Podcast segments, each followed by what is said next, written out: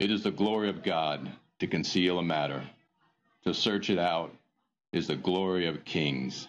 This is the Message to Kings podcast.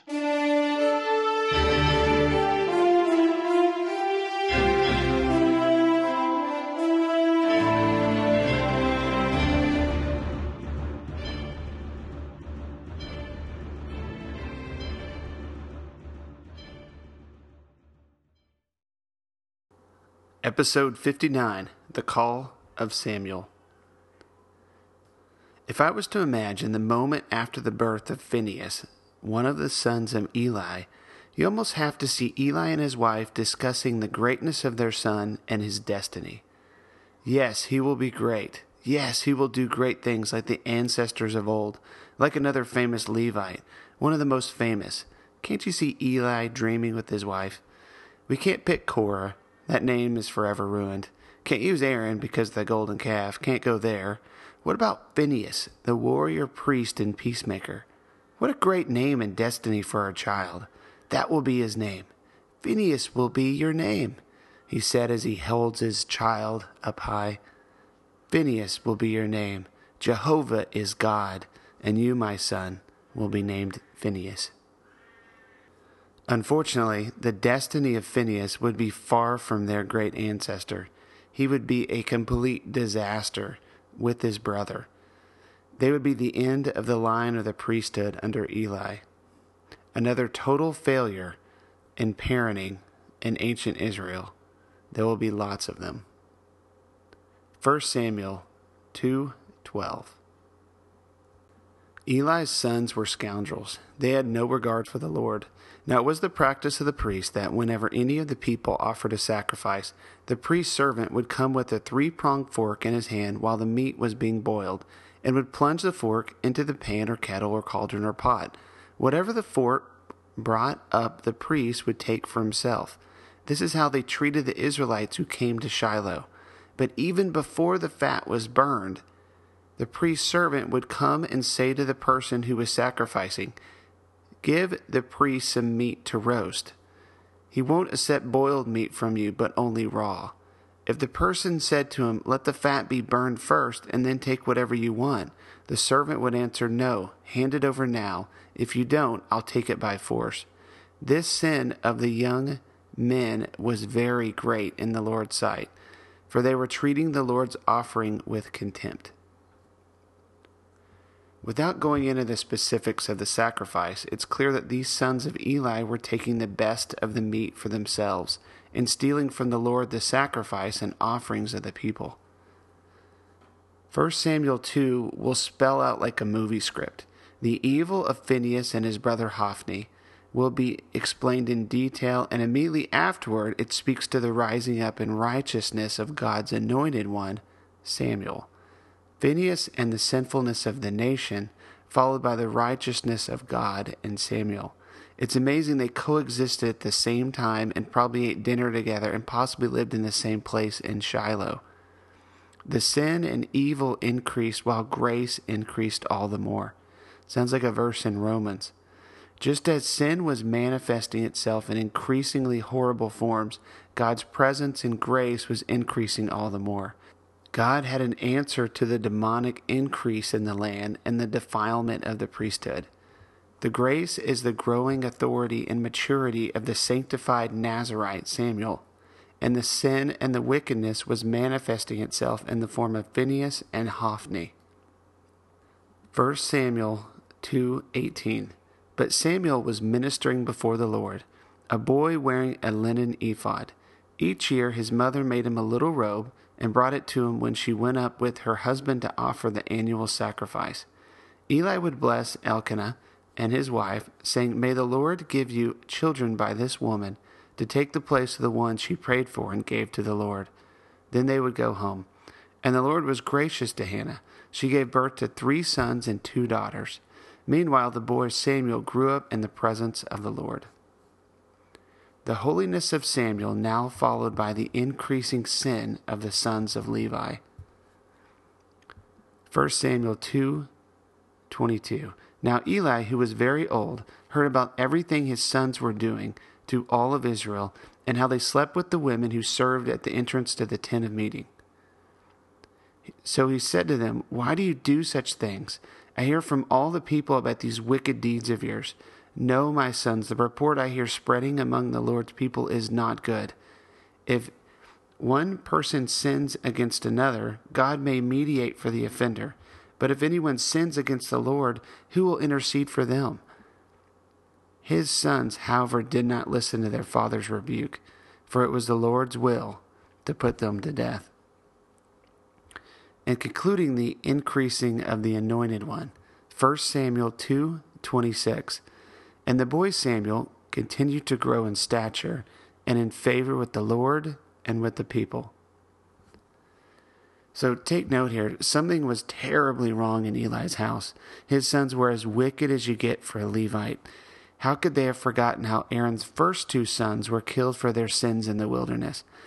My take is that these two were so demonized they didn't care what they did. With each dark action, they were inviting themselves to be servants of the devil. And we know that the devil was all too pleased to have a Levite under his surface, desecrating the tabernacle daily. Each defilement of the sacrifices prevented the covering of the sins in Israel. The daily sacrifices were the temporary act of replacing sin or of covering up of sin. This, of course, was replaced over a thousand years later with Jesus' perfect sacrifice. But in the Old Testament, at this moment, the sons of Levi were defiling the atonement for sins. The sins of Israel were not being properly atoned for by the blood sacrifices. So what's obvious here is that Eli didn't punish his sins or take away their privilege or imprison them. He just rebuked them. And most likely years and years too late, he finally rebukes them and pays attention to them way too late to make any difference in their lives. It's just too bad we don't get a glimpse of how they were raised to see what horrible mistakes Eli made. Did he neglect his children? Did he have a thousand wives? These were just a few of his kids. Was he a hypocrite? It's hard to know. We do know that he was incredibly overweight. So could it be he was self indulgent and maybe he incorrectly ate of the sacrifices as well? We don't know for sure, but clearly Eli was at fault, for the next scene is God's judgment upon Eli. 1 Samuel 2:27. Now a man came to Eli and said, This is what the Lord says: Did I not clearly reveal myself to your ancestors' family when they were in Egypt under Pharaoh?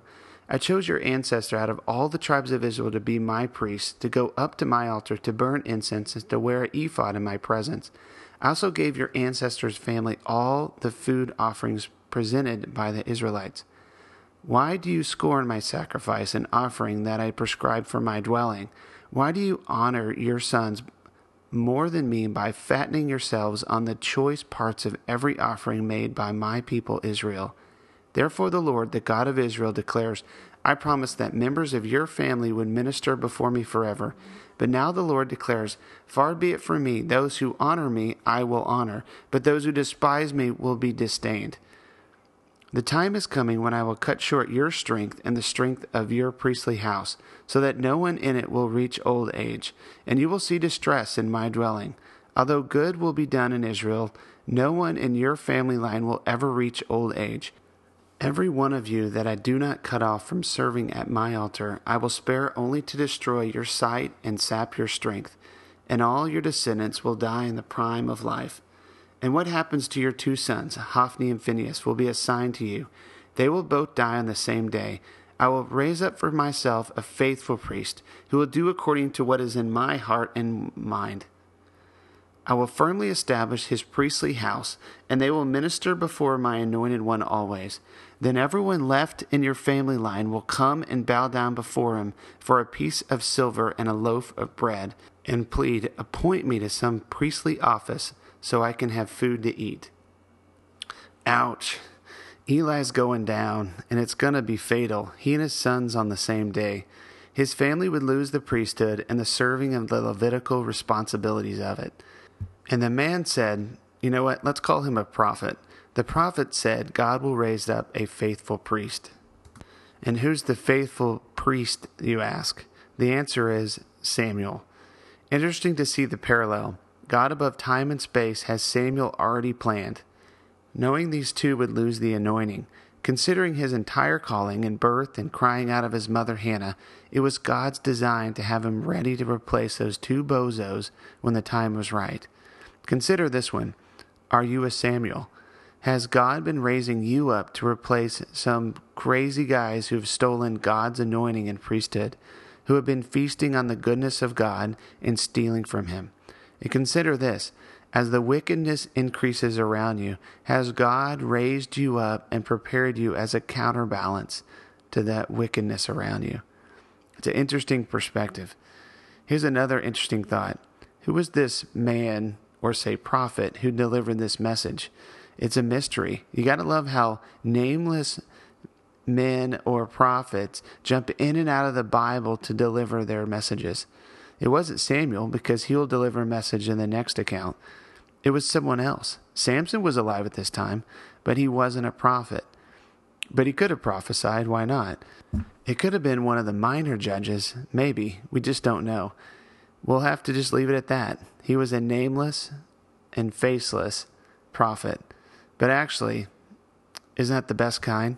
Sometimes it's better not to know. Because then you look at a man and try to think about it too much. Better to be nameless and faceless like an angel of God was this man who delivered the word of God. The next scene is one of the greatest stories to tell young boys and girls about God. It teaches the concept of relationship. It's a story of a young boy, Samuel, and his calling. Most scholars have him around 10 years old, maybe to 12 years old at this point. I can't tell you how many times I've acted this skit out at bedtime with my children. It teaches boys and girls that they can speak to and listen to God, but most importantly, it teaches them to be quiet and to listen to the voice of God. It's quite important if you have small children. 1 Samuel 3 1. The boy Samuel ministered before the Lord under Eli, and in those days the word of the Lord was rare, and there was not many visions.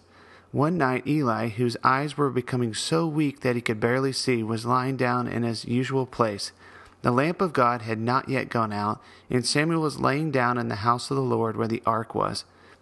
All right, so dreams and visions were rare. Sounds kind of like a time period before the conception of Jesus. All through history, when there are long periods of rare spiritual encounters, it's almost like there's a building up of supernatural activity about to occur. The kingdom period in Samuel and David are about to burst onto the scene, and there's about to be an explosion of spiritual activity. Take note here like Joshua, who stayed in the tent of meeting after Moses, what made Samuel was this he slept in the house, same house as the ark of God. In the house of God, in the place in the house of God's presence. Samuel was raised tending to the needs of the ministry of God. I imagine, and I teach my children it this way while Samuel was laying in bed, about to go to sleep, the following happens 1 Samuel 3 4. Then the Lord called Samuel. Samuel answered, Here I am. And he ran to Eli. Here I am. You called me. But Eli said, I did not call you. Go back and lie down.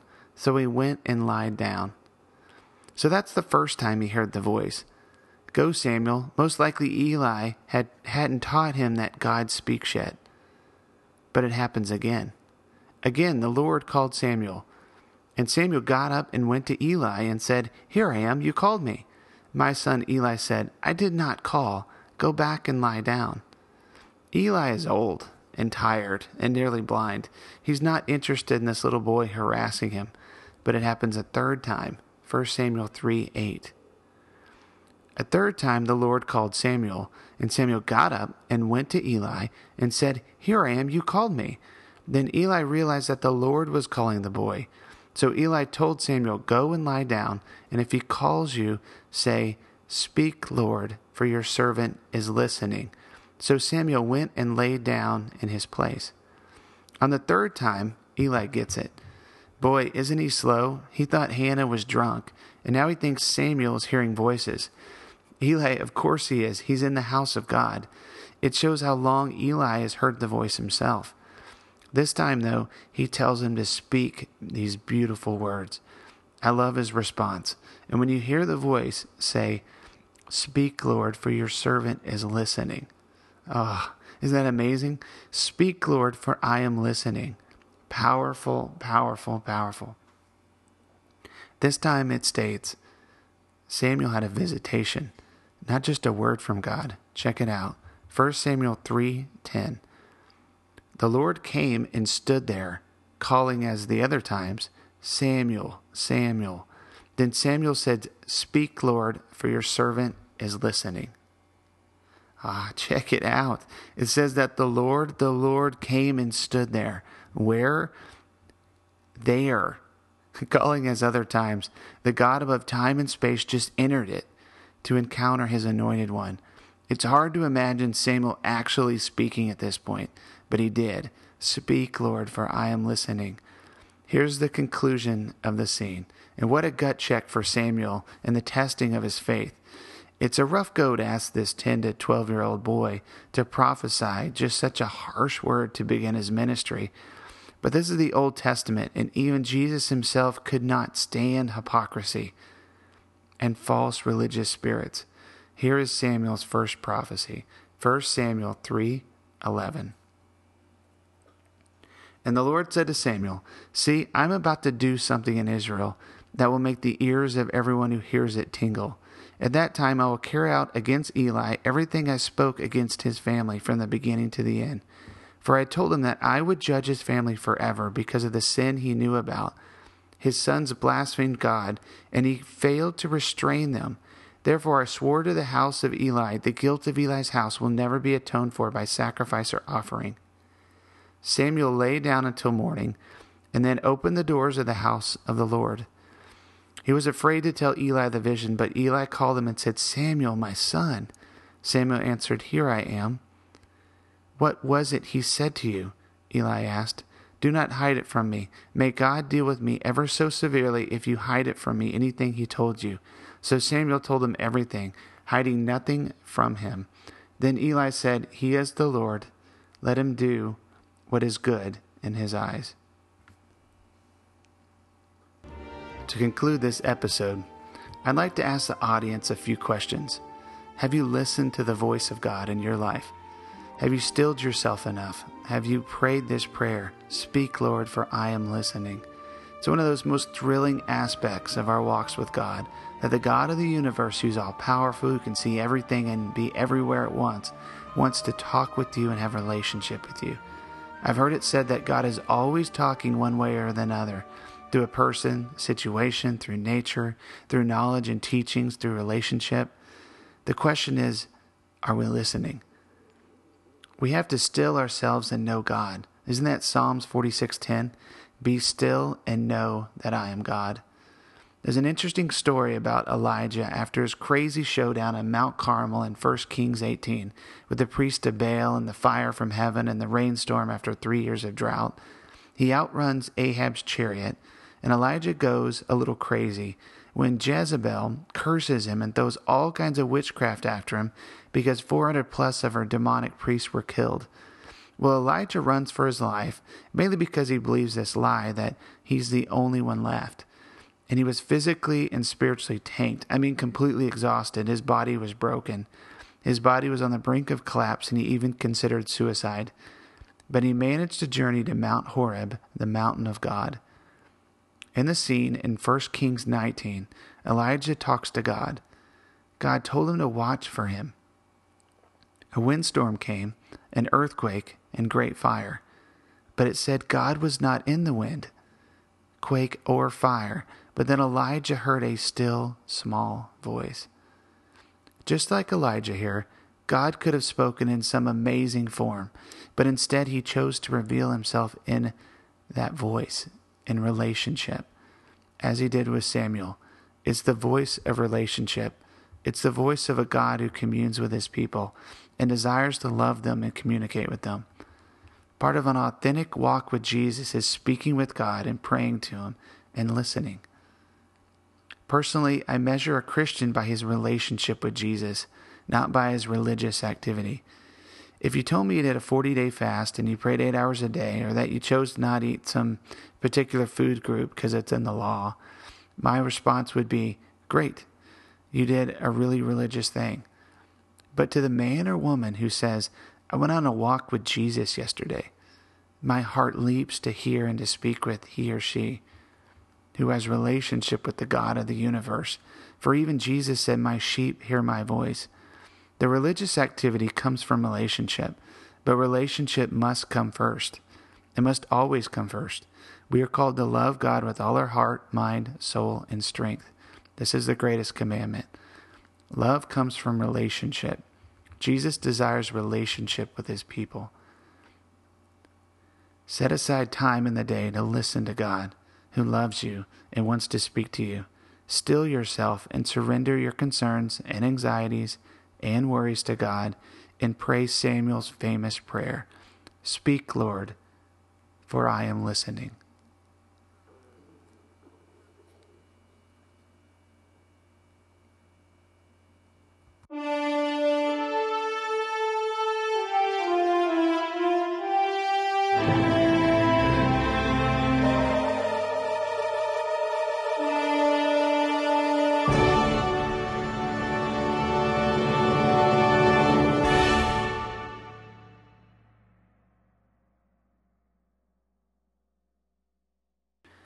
Hope you enjoyed this episode of Message to Kings. Stay tuned next week as the prophecy is fulfilled, as Eli and his sons die in the same day, and the Ark of the Covenant falls into the hands of the Philistines. Feel free to visit the Facebook page and leave a comment or question, or if you want to chat, email me at messagetokings at gmail.com.